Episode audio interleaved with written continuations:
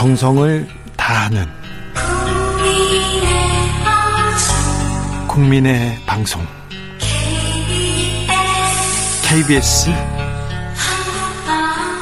주진우 라이브. 그냥 그렇다고요.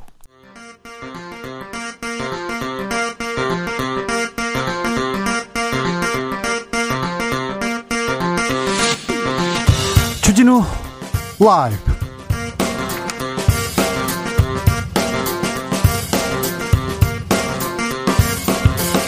2020년 12월 4일 금요일입니다. 안녕하십니까. 주진우입니다.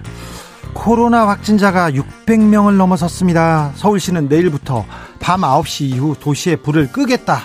이렇게 결단을 내렸습니다. 목표는 2주일 안에 하루 평균 확진자를 100명 아래로 낮추는 건데요. 코로나 시대 잠시 멈추고 몸은 흩어지고 감염 고리는 끊어내야 합니다. 다시 편안한 일상으로 돌아가기 위해 한 마음으로 이 위기 이겨내야 합니다. 서울시의 긴급 발표 내용 서정엽 서울시장 권한대행에게 직접 들어봅니다. 김현미 국토부 장관이 교체됐습니다. 청와대가 부처 개각을 단행했는데 4개 부처 장관이 바뀌게 됩니다. 앞서 정세균 국무총리가 연말 연초 두 번 개각 있을 거라고 얘기했는데요. 이번 개각 그리고 다음 개각 어떻게 되는지 정치연구소 영앤영에서 들여다봅니다. 사회적 참사 조사위원회 사참이라고 불리죠. 사참위 종료가 임박했습니다. 사참위는 국정원이 세월호 운항과 참사 직후에 개입했다는 사실을 밝혀냈는데요. 박주민 더불어민주당 의원은 사참위 활동 기간을 연장하는 사참위법 개정안을 발의했습니다. 세월호 유가족들은 국회에서 노숙 농성을 시작했다는데요. 어떤 일인지 박병우 세월호 참사 진상규명국장과 이야기 나눠보겠습니다. 나비처럼 날아 벌처럼 쏜다. 여기는 주진우 라이브입니다.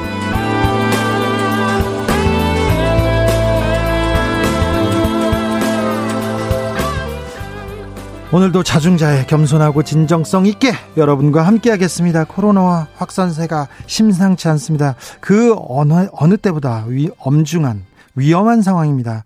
가장 어려운 시기를 지나고 있으면 아마 지금인 거 아닌가 생각해 봅니다. 서울시는 내일부터 2주일 동안 완전 멈춤 이렇게 선언했습니다. 그리고 중대본은 다음 달 초까지 부디 행사와 모임을 자제해 달라고 권고했습니다.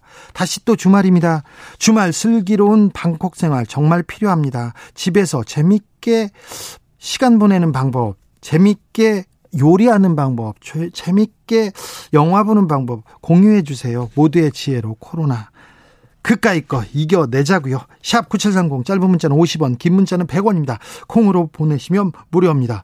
수험생이나 고3 학생들 어, 고생한 수험생들을 위한, 문자도 기다리고 있습니다. 그럼 오늘 순서 시작하겠습니다.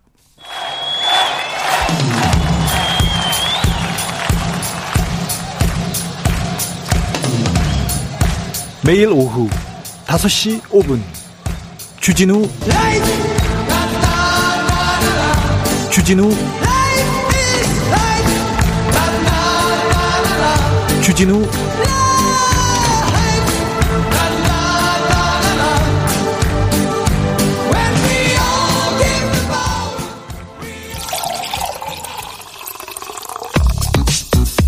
진짜 중요한 뉴스만 쭉 뽑아냈습니다. 줄 라이브가 뽑은 오늘의 뉴스 주스.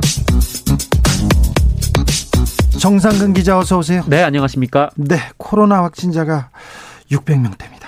네, 오늘 아침 발표된 코로나19 신규 확진자가 600명을 넘겼습니다. 어, 모두 629명이고요. 어, 이 중에 국내 발생 확진자가 600명에 이릅니다. 600명 그런데 또 감이 안 온다는 분들이 있는데 엄청난 숫자입니다. 네, 그렇습니다. 600명대는 지난 대구 경북 중심의 1차 대유행 당시에 나온 이후에 9개월 만에 나온 수치이고요. 안 좋은 것은 계속 500명대, 평균 500명 넘어가지 않습니까? 네, 최근 일주일 신규 확진자가 하루 평균 503.1명입니다. 네.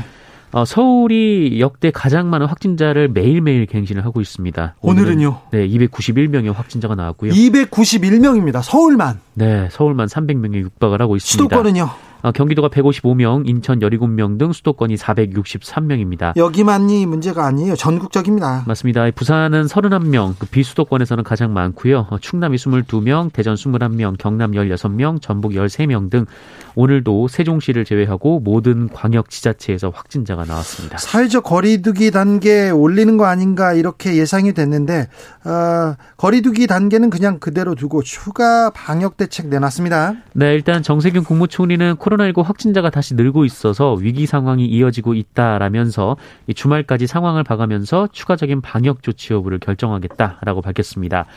어, 그래서 정부는 그 이번 주 일요일 오후에 열리는 그 중대본 회의에서 이 수도권 및 전국의 방역 단계 격상 여부를 결정을 할 것으로 보입니다. 네. 어, 다만 그 전에 추가 방역 대책은 내놨는데요. 이른바 연말연시 특별 방역입니다.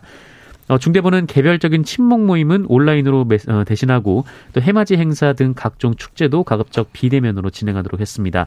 예, 다만 불가피한 경우 사전 예약제 등 어, 인원을 제한하는 방안을 마련하도록 했습니다. 아, 특히 크리스마스 종교 행사가 좀 우려가 되는데요. 이 비대면으로 개최할 수 있도록 그 하고 또 호텔 등 숙박 시설에서 주관하는 파티나 행사도 자제할 것을 권고했습니다. 아, 대면 축제를 개최하는 경우 사전 예약제나 뭐 차량 이동형 축제형 축제장 관람, 아, 그리고 행사 출입 인원 관리 방안 등을 마련하도록 했습니다. 아, 또한 전국적인 감염 확산세를 억제하기 위해서 어, 가급적 타 지역 여행을 그 방문을 자제해달라 이렇게 강조를 했는데 예, 대체로 권고 사항이어서 어, 좀더 상황을 지켜봐야 될 것 같습니다. 종교 행사, 뭐 파티, 축제 이런 건 줄여야 되고요. 그리고 가급적 타 지역 여행 방문 자제해달라는 거 강조했습니다. 서울시는요. 음, 일부 업종의 영업 시간을 밤 9시로 아예 제한했습니다. 네, 서정엽 서울시장 권한대행은 내일부터 오후 9시 이후 서울 시내 마트, 놀이공원, 이미용원, 백화점, 영화관, PC방 등의 문을 닫기로 했습니다. 다만 필수적인 생필품은 구입할 수 있도록 300제곱미터 미만의 소규모 편의점 등과 같은 어 그리고 작은 매체 작은 점포들 그리고 음식점의 포장 배달은 허용을 했습니다. 어, 독서실과 교습소, 학원, 독서실, 스터디 카페 등도 오후 9시 이후 운영을 중단해야 합니다. 9시는 거의 그냥 문을 닫겠다는 건데요. 그러면 대중교통은 어떻게 되나요? 네, 대중교통의 야간 운행 30% 감축, 어, 단, 어, 감축을 지금 시행하고 있는데 오후 10시부터였거든요. 네. 어, 이것을 오후 9시로 1시간 앞당겨 시행합니다.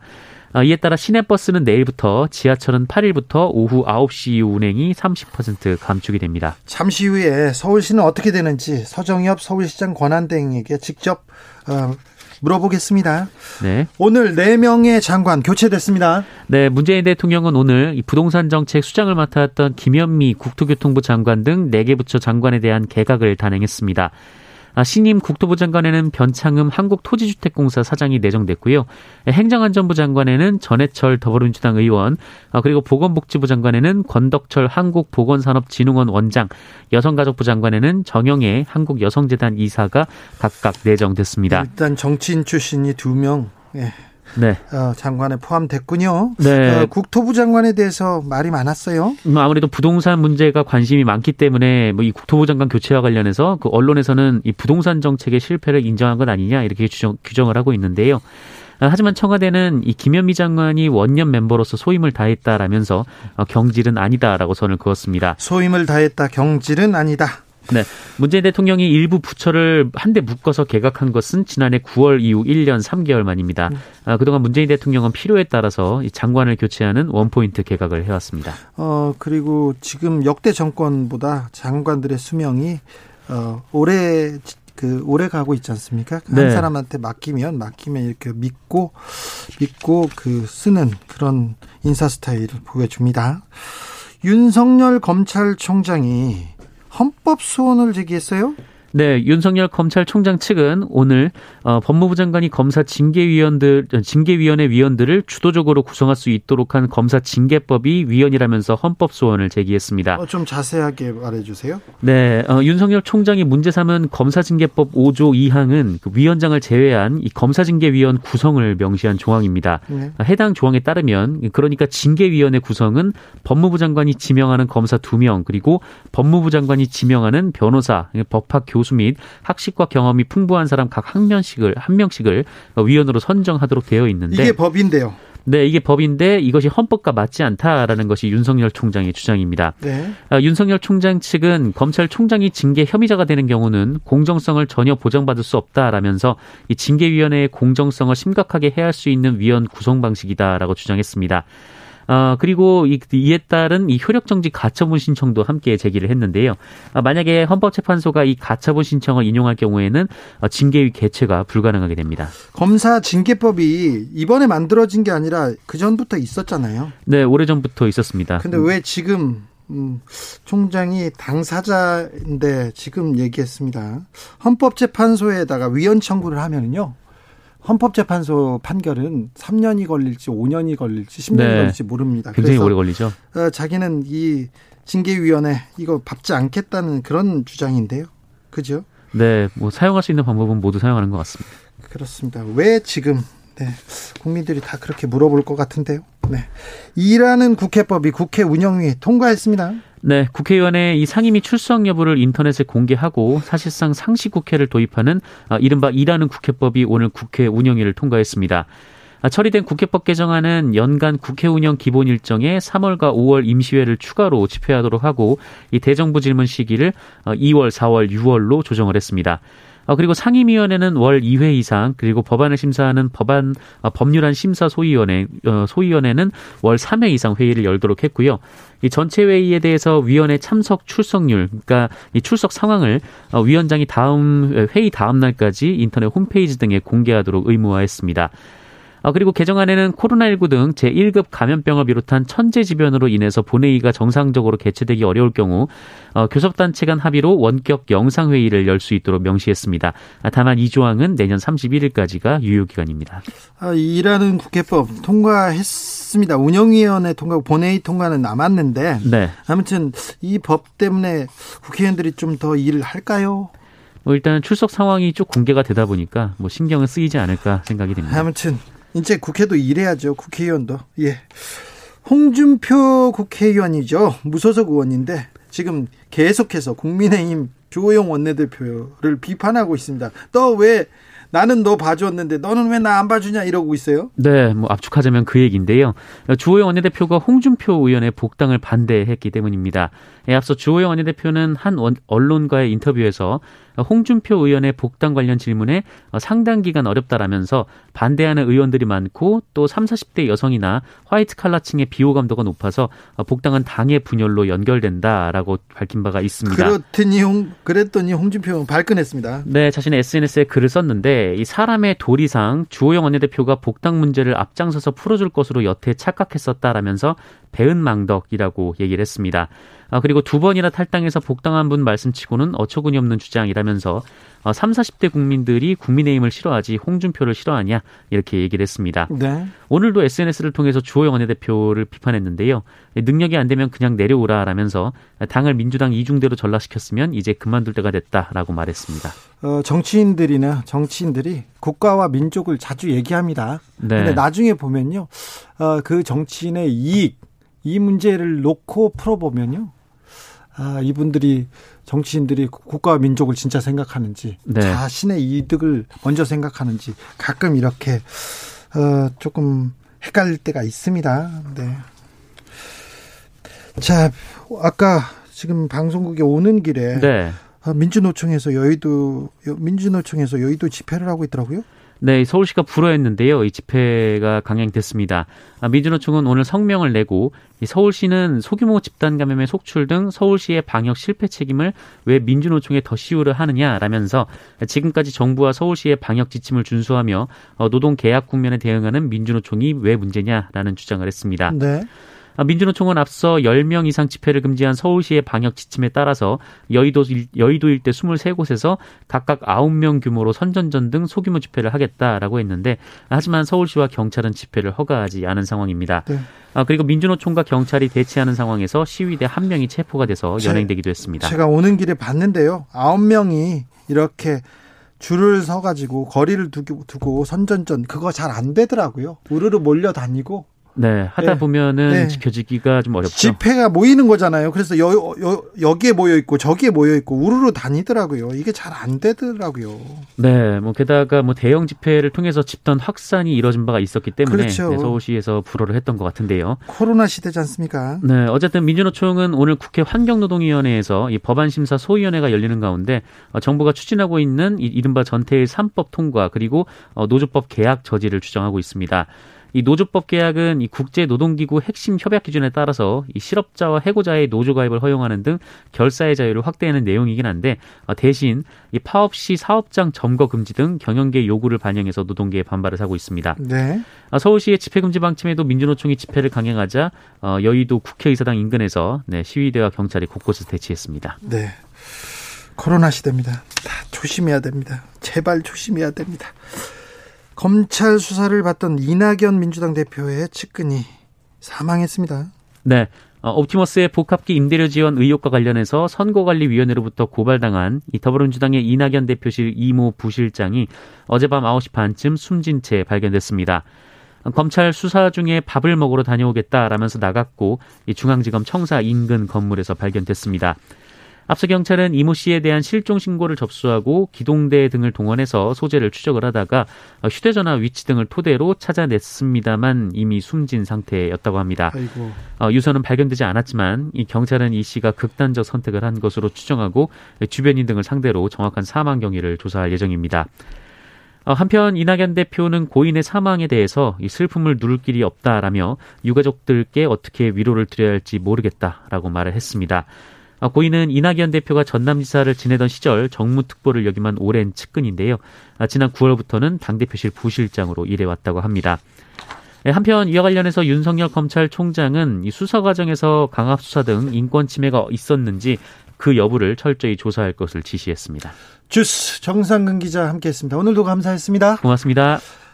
엄중한 코로나 상황에 서울시는 밤 9시 이후 불을 끄겠다 이런 결단을 내렸습니다. 관련 내용 직접 들어보겠습니다. 서정엽 서울시장 권한대행 안녕하세요. 네 반갑습니다. 서울시장 권한대행입니다. 서울시에서 오늘 특단의 대책을 내놨습니다. 어떤 내용입니까? 예, 먼저 서울의 확진자 수는 지난 1월 코로나가 발생한 이후에 지금 역대 최대치를 기록하고 있습니다. 예. 어, 오늘 0시 기준에서 295명이 나왔고요. 네. 어, 오늘 당일만도 지금 오후 5시 현재 190명의 확진자가 나왔습니다. 내일 더 많이 나올 수도 있습니까? 어, 그렇지 않기를 바라고 있고요. 어, 어쨌거나 이 심각한 그 코로나19 상황을 타개하기 위해서 오늘 특단의 대책으로 예. 저녁 9시 이후 서울은 멈추자 하는 그런 발표를 했습니다. 네. 예. 그리고 내용으로는 뭐 기존에 저희들이 집합 금지했거나 21시 후에 운영이 중단됐던 일부 시설은 있습니다만은 네. 어, 거기에 추가해서 굉장히 보편적인 시설들 상점, 뭐 영화관, PC방, 오락실, 독서실하고 스타디 카페, 놀이공원, 이미용업, 마트, 백화점까지 아주 보편적으로 모든 시설들을 9시 에 문을 닫는 그런 조치가 되겠습니다. 거의 모든 상점이 9시 이후에는 어, 불을 끈다 이렇게 봐야 됩니까? 예, 아주 그 소규모의 예. 아, 상, 마트나 상점이나 네. 이런 경우를 예외로 하고는 어, 대부분 문을 닫도록 그렇게 조치할 계획입니다. 통금은 아니죠, 통금은. 아, 예, 그렇지는 않습니다. 네, 밤에 돌아다닐 수는 있죠. 예, 그렇습니다. 근데 서울시에서 그 야간 시간대 대중교통 이렇게 감축하는 그 방안도 포함하고 있다는데요. 네네. 밤에 좀 이동 불가피한 경우도 있고 아침에 나가서 또 일해야 되는데 요 이 실효성이 있는지 좀 걱정하는 분도 있습니다. 예, 기본적으로 코로나 방역의 핵심은 이동 제한에 있다고 봅니다. 그래서 네. 특히 어 이제 연말 연시 모임들이 많아지니까 이 시기에 좀 이동 최소화를 위해서 어 저녁 9시 이후에는 대중교통 운행을 최대 30%까지 지금 감축 운행할 계획이고요. 네. 시내버스는 바로 내일부터 조치가 들어갑니다. 그리고 지하철은 다음 주 화요일부터 이제 감축에 들어갈 예정이고요. 저희들이 이미 어 지난 11월 23일 날 천만 시민 긴급 멈춤을 선포하고 예. 22시 후에 지금 대중교통 운행을 20% 감축을 했는데요. 예. 어, 야간 시간대 지하철 이용객은 한 34%, 버스 이용객도 한 36% 어, 급감하는 그런 성과를 이미 봤습니다. 예. 그래서 이번에는 어, 조금 더 엄중한 상황인 만큼 어, 시간을 22시에서 21시로 그리고 어, 운행 그 양도 20%에서 퍼센트로 어, 단축 운행하는 그 양을 좀 확대를 했고요. 예. 어, 뭐 비상 상황이 생기면 지하철 막차 시간도 지금 24시에서 23시로 당기는 방안도 검토하고 있습니다. 9시에는 다 불을 끄고 9시 이후에는 돌아다니지 말자 예. 이렇게 얘기하시는 네, 거네요. 그런 취지고요. 아까 저기 출근 시간 말씀하셨는데요. 네. 아침 출퇴근 시간대도 혼잡을 막기 위해서 어, 저희 서울시는 물론이고 지금 민간 부분도 함께 2분의 1 재택근무와 지금 시차 출퇴근제를 어, 시행하고 그렇게 또 민간 부분에도 협조를 구하고 있습니다. 네. 그래서 낮 시간대는 이제 재택근무와 시차 출퇴근제를 통해서 밤에는 또 대중교통 30% 감축 운행의 이런 투트랙으로 어, 그 시민들의 이동을 최소화하자는 그런 취지라고 이해해 주시면 고맙겠습니다. 네, 2.5단계 격상은 아직 그 하지 않았어요. 이번 대책에서 네. 어, 대책에서 고려한 점은 뭡니까? 어, 이번 조치의 핵심은 이제 밤 9시 후에 우리 도시를 멈추는 거고요. 예.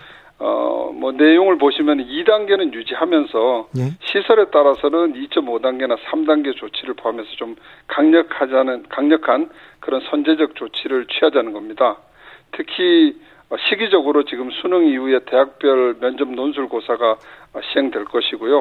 이 시기에는 또 전국에서 서울로 어, 수험생들이 모였다 또 흩어지는 그런 기간이 되겠습니다. 예. 그리고 연말 연시 또 각종 모임이나 행사가 많은 기간이기 때문에 이동을 최소화하자는데 하여튼 중점을 두고 조치를 취했습니다. 2주 동안 이렇게 우리가 불을 끄면 감소하겠죠? 마- 예, 저희들 목표는 두 주 내에 예. 일일 평균 확진자를 지금 300명에 가까운 숫자에서 100명 미만으로 낮추는 잡았고요. 예. 지금 물론 뭐 섣부른 낙관을 하기는 좀 어렵습니다만은 하여튼 천만 시민과 함께 최선을 다하도록 하겠습니다. 어, 조금 그런데 효과를 보이지 않는다면 효과가 없다면 또 다른 대책 어떤 대책 나오는 겁니까? 그다음 어, 뭐 추가적인 재택은 또 전문가들과 논의를 해봐야 되겠습니다만 현재는 저희들이 목표대로 네. 어, 100명 미만으로 낮출 수 있도록 최선의 노력을 다하는 것이 우선이라고 생각이 됩니다. 병상은 괜찮은 거죠, 지금은? 어, 괜찮지 않습니다. 병상이 가장 심각한 상황이고요. 어, 지금 뭐 수도권 박- 병상 가동률이 한 71.2%, 서울시는 80% 가까이 됩니다. 그래서 굉장히 높아졌고요. 특히 이제 중요한 게 어, 중증 환자 전담 치료 병상인데 예. 서울에는 지금 8개가 남아 있고요. 여덟 개밖에 없어요. 예, 그래서 지금 뭐 여러 가지 다각도의 병상 대책을 가동하고 있는데요. 지금과 같은 추이가 계속된다면은 병상 부족 사태가 좀 불가피한다고 봅니다. 예. 여러 가지 저희들이 뭐 조치들을 취하고 있습니다. 네. 마지막으로 서울 시민 네. 그리고 어, 전국의 청취자분들께 당부 말씀 해 주십시오. 예, 어, 뭐 하여튼 올해 초부터 코로나와 함께 정말 심, 그 수많은 위기 상황을 또 전 국민들과 서울 시민들과 함께 넘으며 여기까지 왔습니다. 어, 오늘 발표한 밤 9시 이후 어, 서울 멈춤은 소상공인들이나 자영업자들의 타격 또 시민들의 고통을 알면서도 어, 절박한 심정으로 마련했습니다. 그렇지만은 어, 시민들이 동참이 함께하지 않는다면 효과를 기대하기 어려울 거라 생각되고요. 그래서 지금은 서울시와 또 서울 시민 또 전 국민이 하나의 팀이 되어야 될 때라고 생각됩니다. 그래서 한분한 분이 특히 자발적으로 연말 연시 각종 모임을 취소 연기해 주시고 또 일상의 사소한 만남도 자제해 주시기를 다시 한번 당부드리겠습니다. 네. 공무원 생활 몇 년 하셨죠? 어, 30년 가까이 됐습니다. 공무원 생활 오래 하시면 말투가 비슷해져요. 좀 그렇죠. 네. 예, 저희는 잘 모르겠습니다. 네. 고생 많으신지 아- 압니다. 그런데 더 고생해 주시고 힘내 주십시오. 예, 감사합니다. 지금까지 서정엽 서울시장 권한대행이었습니다. 감사합니다. 교통정보센터 다녀오겠습니다. 김한나 씨. 주진우 라이브.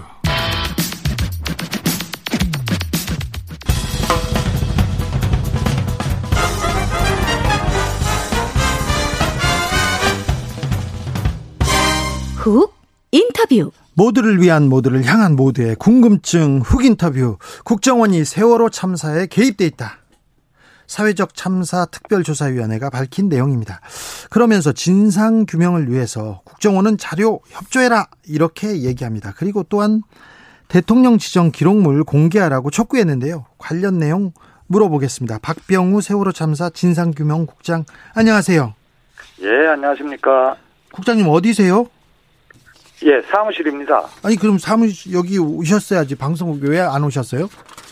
아, 예. 아, 통화로 하는 거로 들었는데요. 나, 그, 나 그러셨어요? 네. 예, 예. 자, 국정원에 국정원 자료 협조하라. 대통령 어, 기록물 공개하라. 기자회견 하셨어요? 예, 예. 국정원 자료 협조를 안 합니까?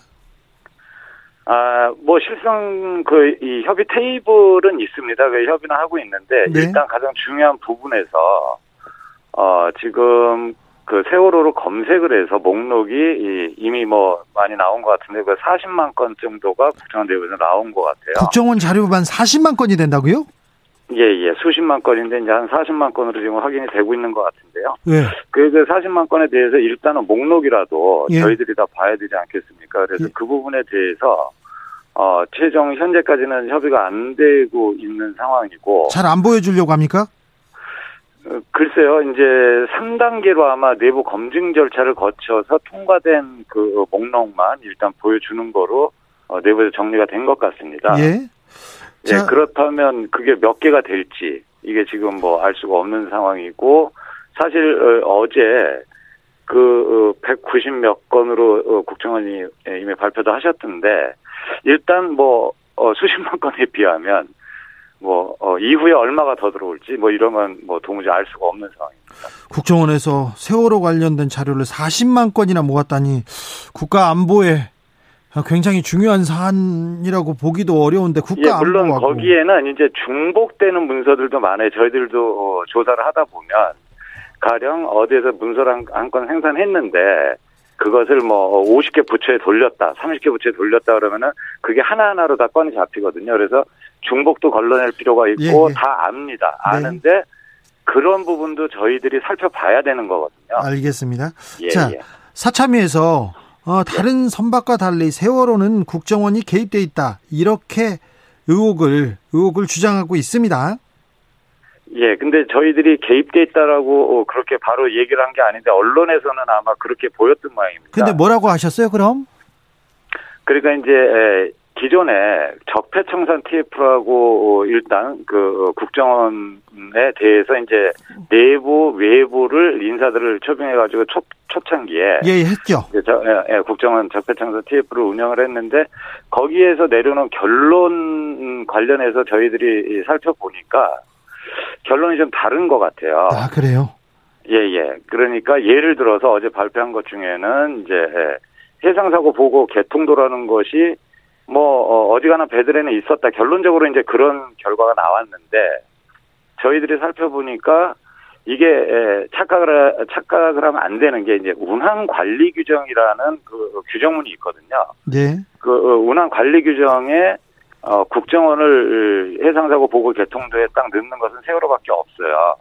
그리고 어, 다른 저희들이 34척을 조사를 했는데 이것은 이제 그 34척을 왜 34척으로 딱 했냐면 그 해운조합에서 어, 연안 해운 통계본부 어, 이거를 기준으로 해서 저희들이 그 이 톤수 있는 배들을 34척 선정해서 전수조사를 했는데 자 큰 배 세월호만큼 예. 큰 배들을 전수조사했더니 그렇죠. 전수조사를 했더니 이 운항 관리 규정 안에 딱 그 국정원을 해상사고 보고 개통대 넣는 곳은 세월호밖에 없었고 예.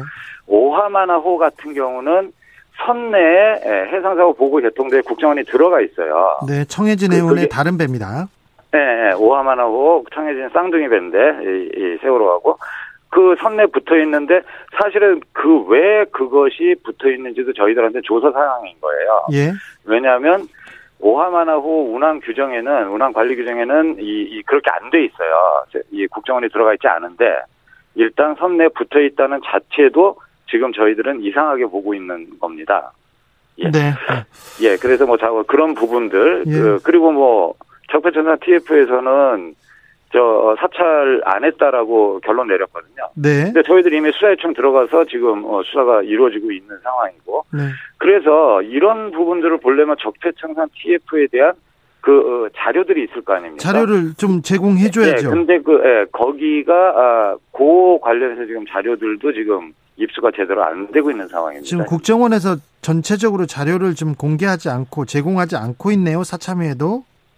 예, 예, 예, 예. 자, 대통령 지정 기록물 있지 않습니까? 세월호 예, 참사 예, 예. 관련돼서 이거 조금 어 보자는 국회에서도 이 얘기가 계속 진행되고 있는 걸로 아는데요. 어떻습니까? 지금 진행 상황이? 예, 아마도 어, 정부 대응 적정성을 조사하는 저희 사참위로서는 아마 그 대통령 지정 기록물이 필수인 것 같습니다. 저희들이 나머지 볼 수 있는 것은 정말 전력을 다해서 거의 다 살펴봤는데 지금 국가 기록원에 있는 것은 거의 다 봤어요. 근데 가장 핵심적으로 조사가 돼야 되는 부분에서 딱 막혀 있는 거고요. 네. 그게 2017년 그러니까 이번 정부 바뀌기 전에 이 5월 달에 어, 세월에 관련된 모든 문건을 모았다라는 지금 청와대 관계자 진술이 있고 그것을 아마도 지정 기록물로 다 이관을 했을 것이다. 네네. 이렇게 지금 그 진술이 있거든요. 그러니까 청와대 대통령 지정 기록물은 거의 보지 못했죠. 예, 뭐, 예, 예, 예. 아니, 뭐, 절, 못 봤죠, 저는. 네. 목록도 못 봤습니다. 아, 그러니까 세월호의 진실을 밝히려면 국정원에 있는 자료, 대통령 지정 기록물 기록은 봐야 이거 어, 그 사고 원인 그 내용을 밝힐, 밝힐 거 아닙니까? 그죠? 그렇죠. 자, 얼마 전에 사참위에서 세월호 침몰 원인 과 관련한 그, 그 발표도 있었어요. 근데 내용이 좀 어렵더라고요. 그러니까, 어, 좀 쉽게 좀 설명해 주세요. 자, 세월호 사참위에서 세월호 예. 침몰 원인을 실험해 봤더니, 예, 봤더니, 어, 이게 이제 저희들이 단독 조사가 아니고, 이전에, 에, 재판 과정서부터 이전 선조위까지 다 조사를 해서 두 개로 딱 갈라졌었어요. 네. 그게 이제 결론 난 게 아니고. 그래서 결국 세월호가 우- 오른쪽으로 급선회를, 오른쪽으로 급하게 돌아간 이유가 뭐냐. 예, 거기서 이제 솔레노이드 밸브라는 그게 이제 유압 장치의 핵심적인 부품인데 거기에서 고착이 발견이 됐거든요. 네, 그래서 그것 때문에 어, 세월호가 급격하게 돌았다 아니다로 지금 어, 논쟁이 계속 붙었고 그래서 저희들이 조사한 결과로는 어, 그 고착 그 고장 때문에 세월호가 어, 급격하게 오른쪽으로 돌았다라는 가능성이 예. 별로 없다라고 결론을 내린 겁니다. 자, 오른쪽으로 급선회 한게 일단 고착을 잘못해서 그랬다. 밸브 고착을 잘못해서 그랬다. 그거는 아닐 가능성이 높다. 그러면 예, 예. 어, 선체 결함으로 침몰한 건 아니다. 아직까지 거기까지는 가지 못했고 지금 관련해서 저희들 조사가 꽤 많이 지금 어, 이 아이템이 많습니다. 조사는 많이 하고 있는데 그러니까 지금 세월호가 왜 침몰했는가에 대한 그렇죠. 그 예. 결과 그 침몰했는지도 지금 아직 밝히지 못하고 있네요. 아 못 못하죠. 그게 보통 어려운 작업은 아닙니다. 예. 또다 네. 세월호와 관련해서 밝혀야 될 진실들이 많지 않습니까? 아유 많죠. 어떤 예, 어떤 저희- 내용 예. 뭐 이거는 꼭 빨리 밝혀달라 얘기를 좀 해주십시오. 예, 저희들이 뭐 증거 조작 관련해서 이제 DVR도 지금 특검에 특검을 요청은 했는데 아직 뭐 본격적으로 논의 안 되고 있는 것 같은데 예. 그 정도 수준에 준하는 지금 또 뭔가 있어가지고요. 저희들 지금 열심히 준비하고 있습니다. 예. 이게 세월호는 가장 강력한 증거들이 살펴보면 살펴볼수록 좀 커요. 예, 좀 의혹이 좀 있어서요. 예. 어쨌든 저희들이 활동을 하는 기간에 에, 떨 건 떨고 말하자면 정확하게 제기할 건 제기하고 뭐 이렇게 해야 된다는 마음이 다들 충만해 있기 때문에 네. 어 조만간에 또 저희들이 한번 음, 말씀드려야 될 것 같습니다. 알겠습니다. 어, 세월호 참사 유가족들이 지금 국회 본관 앞에서 농성 중이라고 합니다. 얼마 전까지 청와대 앞에서 단식했던 김성묵 씨는 다시 병원에 갔다 예. 다시 단식을 하고 있고요. 자, 세월호의 세월호의 진실을 위해서 더 많이 많이 관심을 가져줘야 되는데 자 국회 그리고 국민들한테 하고 싶은 말 마지막으로 부탁드리겠습니다. 예, 정말 가슴이 아픕니다. 아, 저희들 믿고 어쨌든 여태까지 버텨주시기는 했는데 저희들이 뭐 어, 충분한 성과를 내지 못해서 가족분들이 또 들어가시는구나. 그리고 우리 김성무 선생님도 그런 그런 상황이 돼서 너무 가슴이 아프지만 뭐 저희들이 가슴이 아파서 이렇게 감상에만 젖어 있을 수는 없는 것이고 저희들은 뭐 어, 하루가 아, 다르게 계속해서 어 어쨌든 조사 결과 그리고 의혹을 정확하게 검증하기 위해서 지금 이 시간에도 조사관들 같이 열심히 지금 뛰고 있으니까 어쨌든 어 저희들이 진상규명을 위해서 어 진력을 다해서 어 결과 좀 나와줬으면 하는 뭐 나름대로의 바람입니다. 지금까지 박병우 세월호 참사 진상규명 국장이었습니다. 예. 감사합니다. 감사합니다. 예. 나비처럼 날아 벌처럼 쏜다. 주진우 라이브.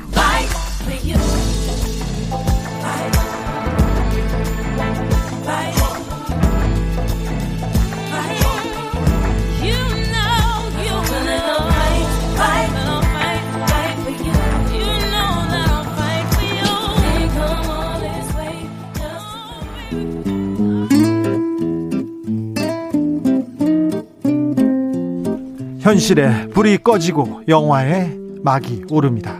영화보다 더 영화 같은 현실. 오늘의 시사는 어떤 장면일까요? 시작합니다. 시사회. 오늘 시사회에서 만나볼 작품은 너의 장례식을 응원해입니다. 너의 장례식을 응원해. KBS 1TV 다큐 인사이트 작품인데요. 장례 지도사를 꿈꾸는 청년들의 모습을 담았습니다. 어젯밤에 일부 방송되더라고요.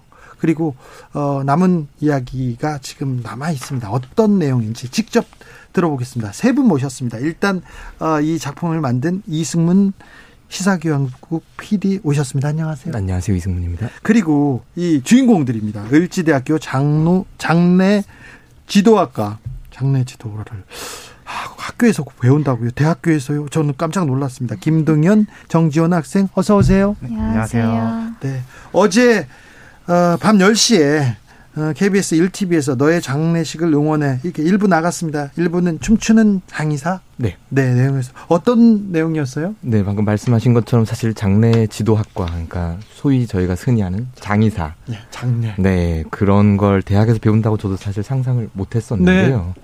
그걸 4년제 대학에서 이제 배우는 친구들이 있는데 거기다가 알아보았더니 그 네. 동아리 그 학과 동아리로 네. 치어리딩 팀을 만들어서 활동한 친구들이 있다는 얘기를 듣고 만들게 된 거고요. 어, 네. 그리고 1편에서는 주로 이 친구들에 대한 소개와 그리고 실제로 이 친구들이 장례식장에 실습을 나가서 죽음을 마주하고 어떤 소외를 느끼는지 이런 이야기들을 주로 담았습니다. 네. 방송에서 장례식 얘기가 나와가지고 네.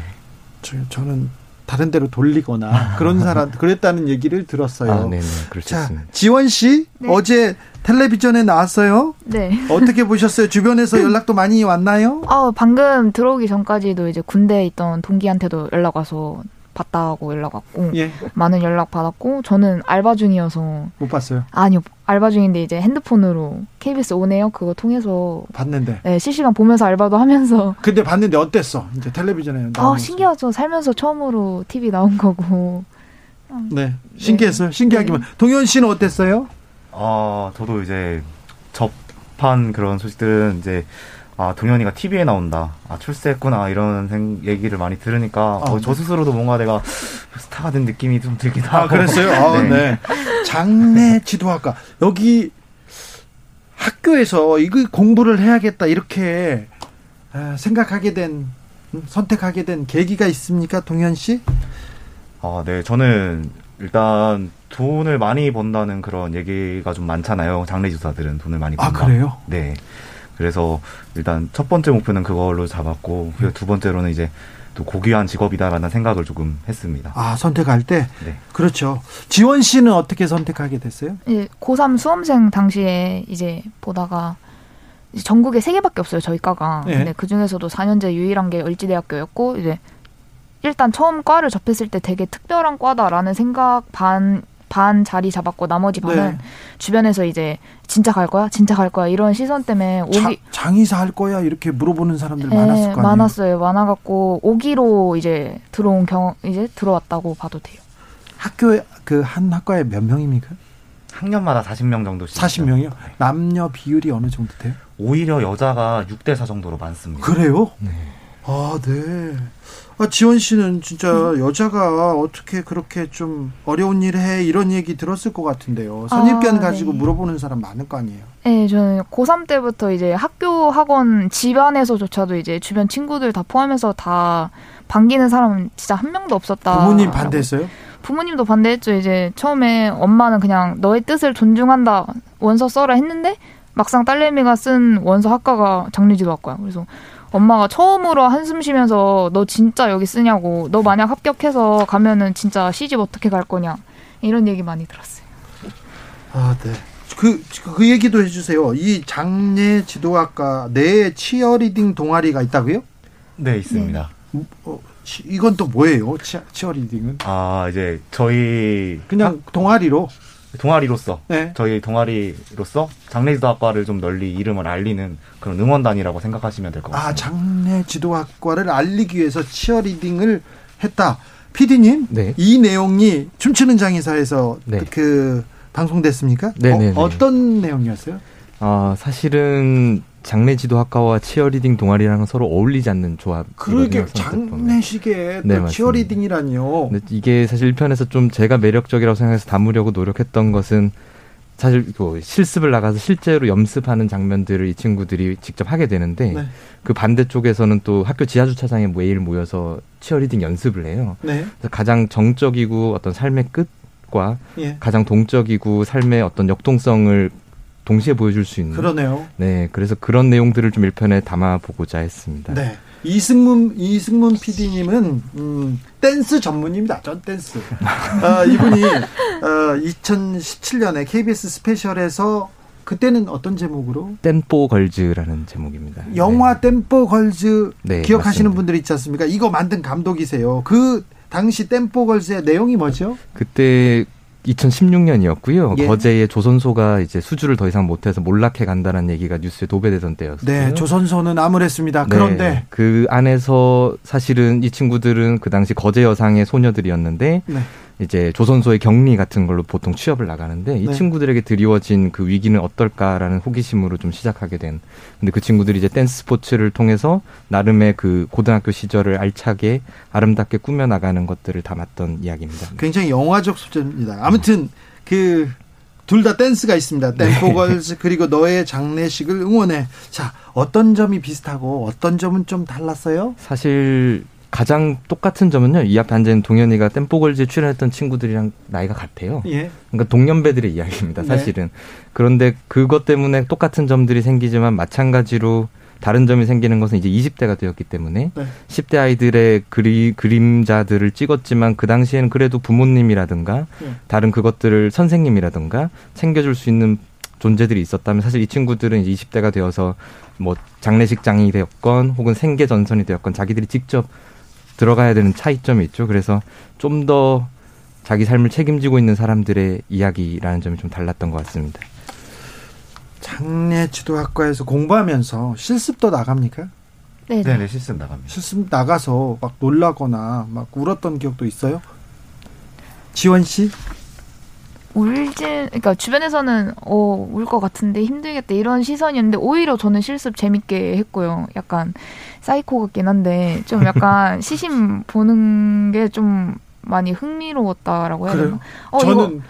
저는 볼 기회가 있었는데 취재 나가서 볼 기회가 있었는데 못 보고 도, 고개를 돌리고 아. 있었거든요. 계속 얘기를 듣고 고개를 돌리고 있었거든요. 그런데요. 근데 되게 흥미로웠고 오히려 선배들 하는 모습 보면서 아 이거 내가 좀 더 예쁘게 묶을 수 있을 것 같은데 이런 생각도 많이 들고 네, 흥미로웠어요. 되게. 동현 씨. 네. 죽음에 대해서도 좀 고민하고 생각하게 될 것 같은데요. 어, 처음 제가 이 학과를 다니기 전에는 죽으면 이제 모든 게 끝난다라는 생각을 많이 하고 살았었거든요. 네. 근데 이제 제가 장례지도 학과로서 이제 그런 장례식장에서 일을 하고 실습을 하고 하다 보니까 네. 아 내가 죽는다고 해서 내 슬픔이 끝나는 게 아니구나. 아 다른 사람들에게 이 슬픔이 두 배, 세 배가 돼서 남겨지는구나라는 생각으로 좀 더 죽음에 대한 관점이 바뀐 것 같습니다. 장례식 그리고 장의사들에 대한 인식도 좀 많이 바뀌었으면 좋겠어요. 네, 그렇죠. 네. 굉장히 고귀한 일을 하시는데. 네. 실제로 아까 지적해 주셨지만 현장에 나가 보면 현재 지금 병원 장례식장에는 음, 정말 안 어울릴 것 같은 젊은 여성 장의사들이 굉장히 열심히 활약을 하고 있거든요. 예. 그런 것들에 대한 사회적인 시선이 좀 많이 바뀌었으면 좋겠다는 네. 생각이 있습니다. 우리나라가 유독 조금 죽음을 무겁게 이렇게 맞습니다. 예. 보는 네. 게 있는데 아, 참 학생들이 나와가지고 저는 너무 좋습니다. 지원 씨? 네. 꿈이 뭐예요? 꿈이요? 아, 꿈 지금 형 장례 지도사. 네. 장례 지도사. 좋은 장례 지도사. 네네네. 네, 네. 동현 씨는요? 저도 다, 다 같이 친한 장례 지도사가 되고 싶습니다. 그래요? 네. 지원 씨 고민은 뭐예요? 요즘 고민은 네. 예, 이제 다큐 촬영도 하면서 이제 주변에서도 연락 많이 받고 하다 보니까 옛날 생각도 많이 나고 하면서 드는 고민이 생긴 게 하나 있는데 네. 아직까지는 우리나라가 그래도 여성 장례 지도사 하면은 네. 마냥 좋게만은 바라보지 않는다. 이게 인식 문화 개선이 조금 필요하다. 이런 네. 게 고민인 것 같아요. 나쁘게 보는 건 아니고 좀 놀라는 걸 아, 거예요. 네네, 근데 점점 맞습니다. 굉장히 고귀한 의식이잖아요. 마지막으로 이렇게 고인을 보내드리는 동현 씨도 고민 있어요? 네, 저희가 저희 직업이 아무래도 그 철밥통이라고 하는 그런 이제 오래 롱런하는 직업들이잖아요. 아 그렇죠. 네 그러다 보니까 이제 저희 같은 젊은 장례식사들이 취업할 수 있는 취업문이 점점 좁아지고 있어요. 예. 그래서 이제 이 업계가 좀 더 확장해야 될 필요성이 있는데 이제 네. 아무래도 좀 전통을 중요시하는 그런 직업이다 보니까 그런 면에서 되게 조심스러운 면이 되게 많이 있거든요. 도, 아, 동현 씨는 이 업계의 미래까지 고민하시네. 그런 스타일. 네. 그러시는군요. 음, 아, 그렇군요. 다음 주 언제 또 2편이 발, 저기 방영됩니까? 네, 12월 10일 다음 주 목요일 밤 10시에 예? 9번 KBS 1TV에서 2편이 방송됩니다. 어떤 내용이에요? 1편에서는 이 친구들을 소개하는 데서 사실은 좀 시간 관계상 그친 면이 있다면요. 네. 2편에서는 이 친구들이 호스피스 병동에서 실제로 공연도 하고 봉사활동도 하고 봉사활동을 거기서요. 네. 훌륭한 청, 네. 훌륭한 청년들이야.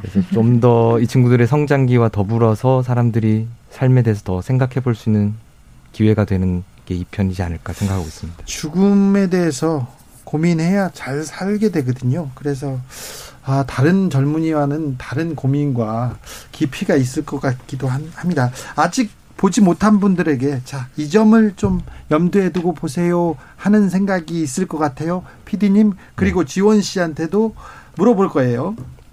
아, 사실 장례식이라는 걸 제목에 넣으면서 많이 고민했습니다. 이게 선뜻 채널이 가지 않는 제목이 될 것 같아서. 그래요. 네. 네. 하지만 이 편을 보시면 이 친구들의 치어리딩 공연을 정말 멋있게 찍어서 보여드린 장면이 있는데요. 네. 그 호스피스 병동 창문 너머로서 이 친구들을 보는 분들의 얼굴 표정을 보시면서 다 같이 좀 삶에 대해서, 삶의 의미에 대해서 다시 생각해 볼 수 있는 기회가 되었으면 좋겠습니다. 이 작품 보고 어떤 생각이 들었으면 좋겠어요, 지원 씨? 뭐 저희가 뭐 장례지도학 학생들이다라고 해서 특별하게 생각하시는 분들도 많은데 그러니까 뭐오 신기하다 이런 사람들도 많은데 어쨌든 저희도 다른 이제 스무 살 친구들이랑 같은 대학생들이고 하니까 너무 이렇게 무겁게만 안 보셨으면 좋겠고 그냥 같은 밝은 대학생들로 봐, 보여주셨으면 네. 좋겠어요. 네. 지원 씨 아주 밝아 보여요. 동, 동현 씨는 어두워 보여. 자, 동현 씨 마지막으로 할 말 있으면. 아, 저희 이제 어제 수능이 끝났잖아요. 예. 이제 수험생분들 혹시 제 자기 진로를 못 정해서 갈팡질 당하시는 분들. 이분은 없게 미래까지 생각해. 아, 장례 지도협회 회장이 꿈 아닙니까? 감사합니다. 아, 그래요? 그 친구들도 꼭 장례 지도과 나쁘게 생각 안 하고 지원해 주셨으면 감사하겠습니다. 네, 오늘 자리 감사합니다. 네, 감사합니다. 감사합니다. 네. 6726님이 학생들 화이팅. 남들이 뭐라 하든 기죽지 네. 마세요. 열심히 해주세요. 이상한 눈으로 보는 사람들이 문제죠. 여러분들의 용기에 감사할 따름입니다. 화이팅. 네, 김소미님은 최근에 장례식 치렀어요. 두 분이 되게 젊으시더라고요. 귀한 일 하신다고 감사하다고 말씀드렸어요.